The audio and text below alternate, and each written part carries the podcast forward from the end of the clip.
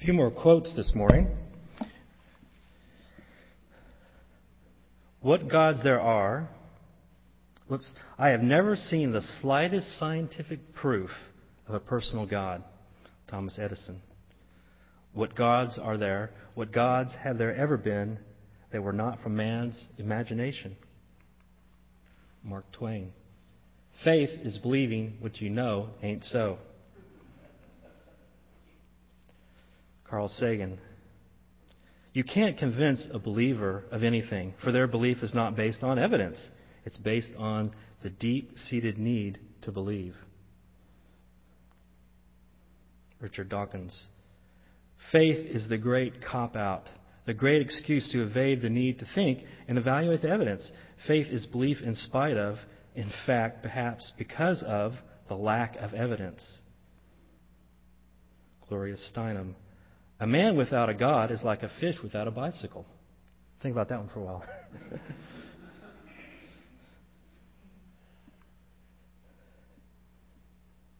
History does not record anywhere at any time a religion that has a rational basis. Religion is a crutch for people not strong enough to stand up to the unknown without help. I don't believe in God because I don't believe in Mother Goose. Why don't people believe in God? It's not a rhetorical question. I want, to, I want some answers here. What, why? Give me some ideas. Why don't people believe in God? Raise your hand. Give me an idea of why people don't believe in God. Can't see him, can't touch him. Good. What's some other ideas? Raise your hand. Why do people not believe in God? Some ideas. Yes.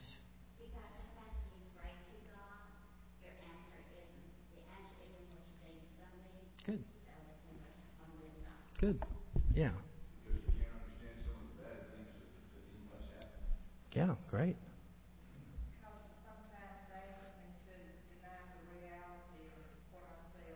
Uh huh. Yeah. Okay. Other ideas.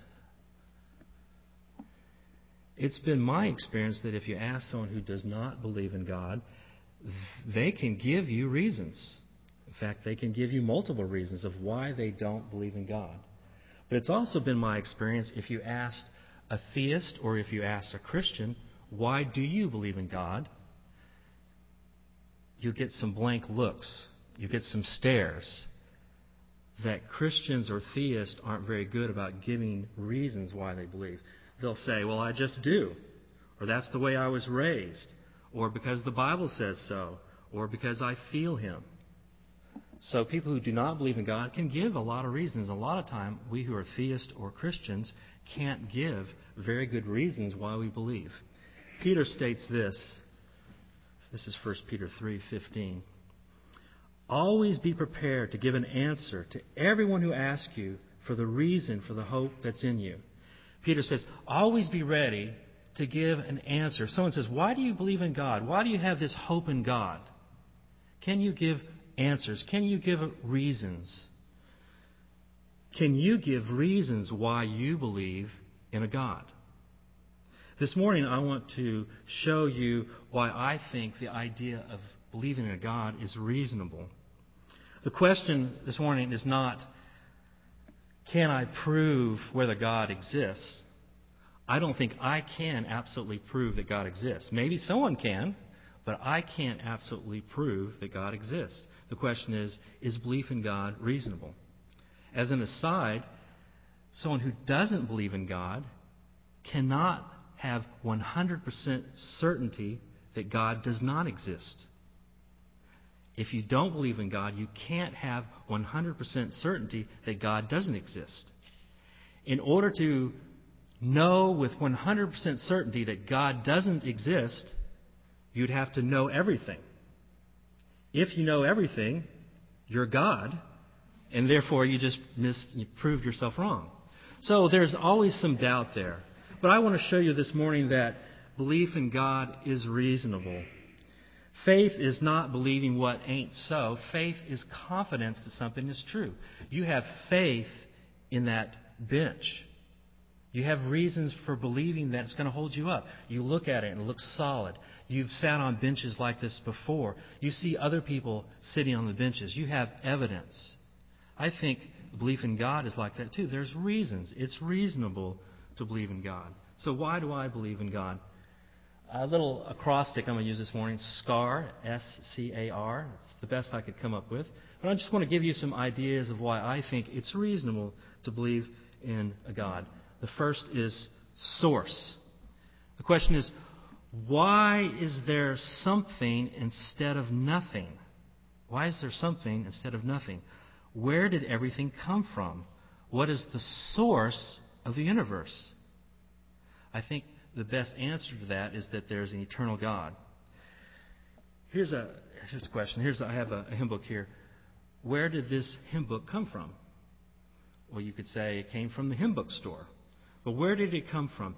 There are three possibilities. First, this hymn book came from nothing. Second, this hymn book has always existed. Or third, something else caused this hymn book to exist. Let's look at these. Um, it came from nothing, it just popped into existence. Well, we don't believe that nothing can produce something. The only thing that can produce something is something else. We don't believe in spontaneous generation. So something can't come from nothing. Second option this hymn book has always existed. Well, okay, that's a possibility. We'd have to look into it historically and scientifically to see if this hymn book has always existed. Third possibility someone else caused this hymn book to exist. That's probably the most reasonable answer that someone manufactured this hymn book. Let's look about look about let's look at the universe. Where did the universe come from? From the universe store? No. There are three possibilities. One, the universe came from nothing. Two, the universe has always been there. Or three, something caused the universe. Let's look at this. The universe came from nothing. Again, Nothing can't produce something. Something has to produce something. The universe cannot come from nothing. Second, it's always been there. The universe has always been there. A lot of people believe that. The problem is that that's not very reasonable scientifically or philosophically. Science says that the universe is expanding. Science says that there's a certain level of background radiation. Science talks about the laws of thermodynamics. Science talks about the redshift. Science points to the fact that the universe has not always existed, that the universe had a beginning. Now, there's some recent theories out there that try to show that maybe, maybe the, the universe has always been there. You might be familiar with some of these theories. There's um, Stephen Hawking has a theory out. There's string theory that's out there. There's the steady state theory. There's oscillating universe theory. And all these theories are trying to get around the idea that the universe had a beginning. They're trying to give you the idea that the universe has always been there. And these, if you read these theories, especially Hawking's theories, they're fascinating. They're very interesting. The problem is, there is no evidence for these theories. There's no scientific evidence. They're just nice, great theories. The theory that has the most evidence, the current theory, is the Big Bang theory. And there's variations of that. But basically, it says that the universe came into existence. So the idea that the universe has always been here doesn't measure up scientifically. The idea that the universe has always been here also doesn't measure up philosophically. Now, put your philosopher's hat on this one. Part of the universe is time right? Time is a component of the universe. Now, if the universe was eternal, it's always existed, then time would always exist. Time would be eternal. That means there would be an infinite number of moments before this moment. It would go on forever and ever and ever, like a timeline. It would also mean there would be an infinite number of moments before this moment. Time would be eternal. If the universe was eternal, always existed, then time would be eternal. If there's an infinite number of moments, here we go, here we go. if there's an infinite number of moments before this moment, then this moment would never come. Because there's an infinite number of moments before this moment. There's an unending number of moments before this moment. So this moment would never come. This moment has come, therefore, there's not an infinite number of moments before this moment, therefore, the universe is not eternal. Ooh, got that one? That's it. That's the hardest one. The point is that it's more reasonable to believe that something else caused the universe. That the universe did not come from nothing, that the universe has not always existed, that something caused it. And I think the best cause is the eternal God. Now, when you talk about this, a lot of people will say, well, if everything must have a cause, what caused God? Right? But it's incorrect to say everything must have a cause. What we believe is everything that has a beginning must have a cause. God did not have a beginning, therefore, he does not need a cause. Well, maybe the universe didn't have a beginning. Well, science and logic goes against that. Where did the universe come from? Why is there something rather than nothing? What is the source of the universe? I think the most reasonable idea is that there is an eternal God. Okay? Another idea is complexity. When you look at the galaxy, when you look at the solar system, when you look at the human body, when you look at the human eye and the brain, when you look at the cell, it leads me to conclude that the universe is not the product of randomness or chance, but somewhere in the process, there is a God. The world and the universe is too complex. This last year, I took um, anatomy and physiology. I took anatomy and physiology 1 and 2. And about a 100 years ago, we thought that the human cell was just this very simple blob. But we know so much about this the cell. The human cell is such a complex machine. It's so intricate. If you ever get to take anatomy or physiology, it just cries out that there's something beyond this complex machine. That randomness, that chance could not alone account for this complexity. Or even take the human DNA.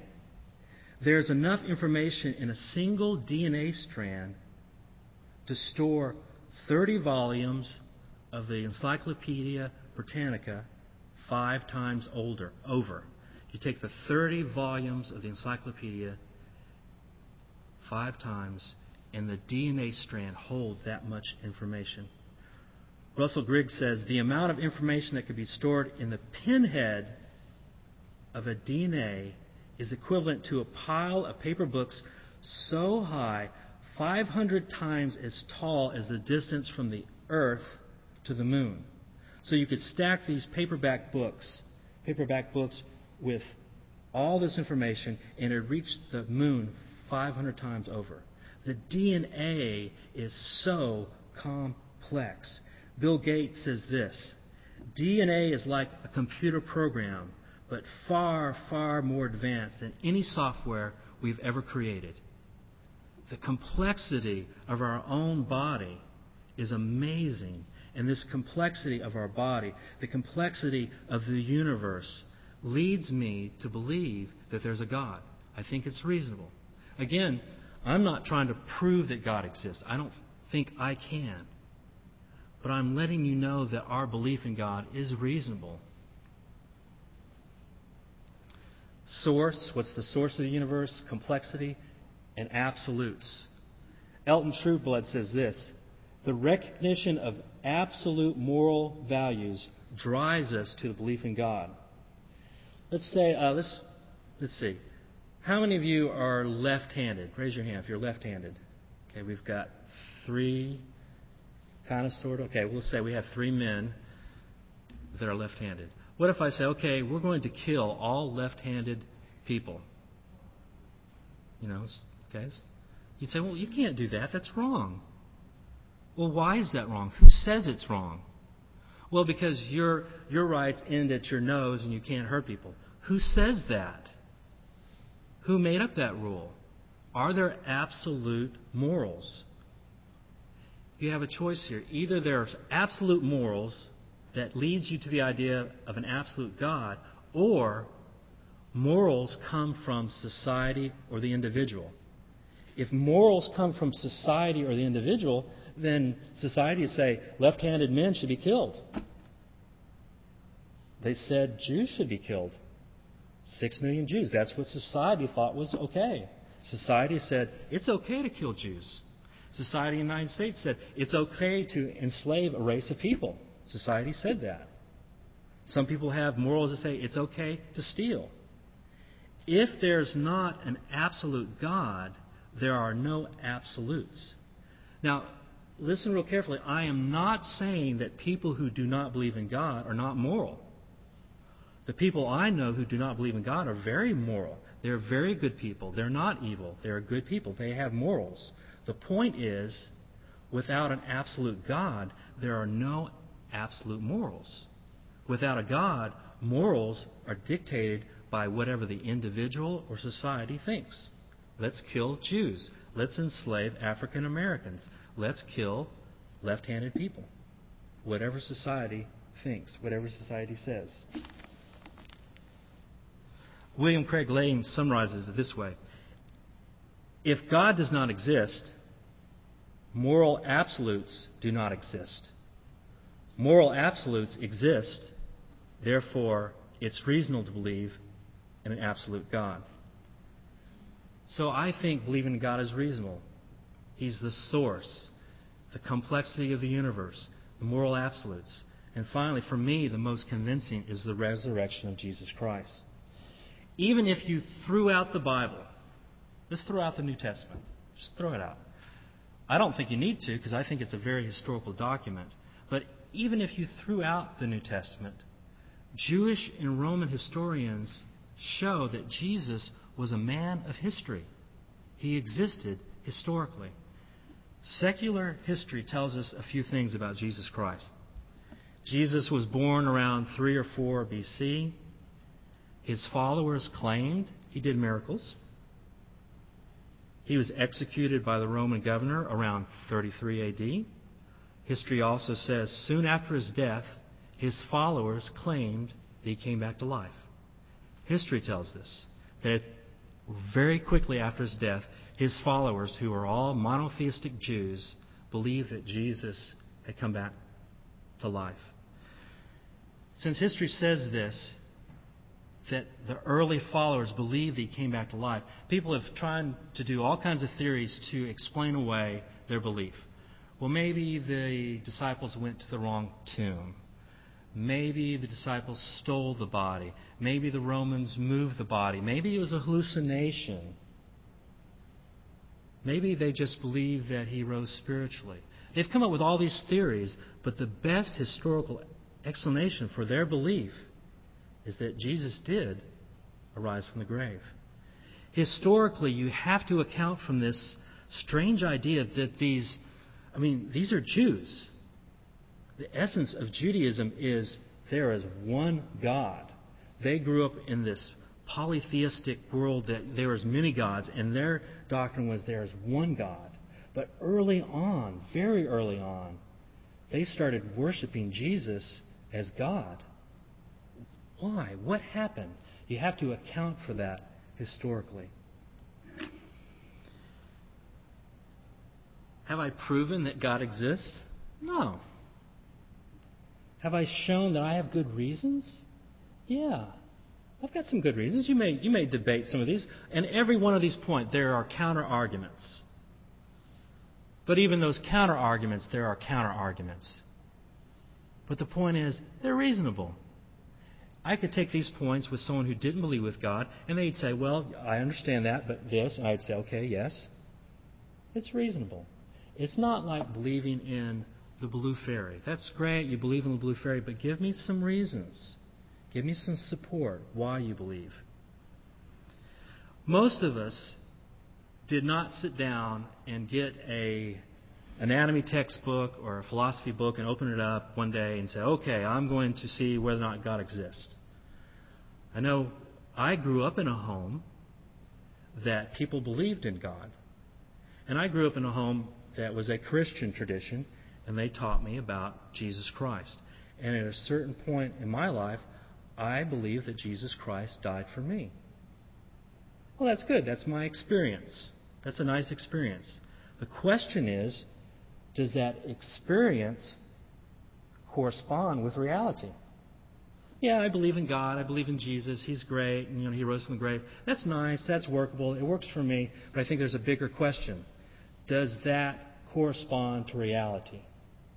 Did Jesus Christ really rose from the grave? Is there really a God? Does that correspond with reality? You can believe in the blue fairy. That's great. But does that correspond to reality? Is there any evidence of the blue fairy? So I have an experience with God. I experience Him daily in my life. But that experience, I think, is a reasonable experience. Real quickly, I want to go back to what Peter said. He said, Always be ready to, to give reasons for the hope that's within you. And then at the end of this verse, he says this But do this with gentleness and respect. We who are theists and we who, especially who hold the Christian tradition, we are some of the most biased, dogmatic, unloving people. And Peter says, give people reasons, but do it with gentleness and respect. Here's some things that I learned recently, and it's, it's mostly been through, through this church, through All Souls. When you're dealing with people, listen instead of lecture. I mean, you ever seen, like, here's this Christian, and here's a person who doesn't believe in God, and you're kind of watching the conversation, and the Christian's run, run, run, run, run, and the the non-Christian, his eyes just kind of you know roll up in his head, and because we don't listen, we lecture. You know, lecture number three, lecture, lecture number five. We have these little speeches, but listen, just listen instead of lecture. Ask instead of answer. Ask people questions. I find this so interesting. If you ever come to our Wednesday night group, it's so great to ask people questions. You know, okay, why do you believe that? That's cool. Ask people questions instead of always giving answers. Here's Jesus Christ, God in flesh, and what does he do? He goes around asking people questions. He said, Who do you say I am? Why do you call me good? What is the greatest commandment?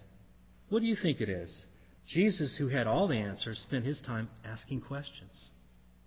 So ask questions instead of always giving answers. Why do you think there's something rather than nothing? Where do you think the universe came from? Do you think it's okay to kill left handed men? You know, ask people questions. What, what, what morals do you have? Where do you get these morals? Oh, that's interesting. Then you don't have to jump on them, just ask them questions. Uh huh. And then move on. And finally, dialogue instead of debate. The goal of debate is to win. I want to convince you. I want to move you to my position. The goal of dialogue is to understand. I want to understand what you're saying. So, dialogue instead of debate. This was so freeing for me because I always thought I had to debate, I had to win. I had to prove, I had to show you that I'm right. But once I got into the mode of dialoguing, my goal is to understand you, and perhaps maybe you can understand me. The fear went away, and it's like enjoyable. I'm not trying to prove anything, I'm not trying to argue, I'm just trying to listen and understand you. So that's what we can do, we who are theists, we who are Christians. I believe that faith in Christ is reasonable. I believe that the existence of God is reasonable but I can explain that in a gentle and respectful way.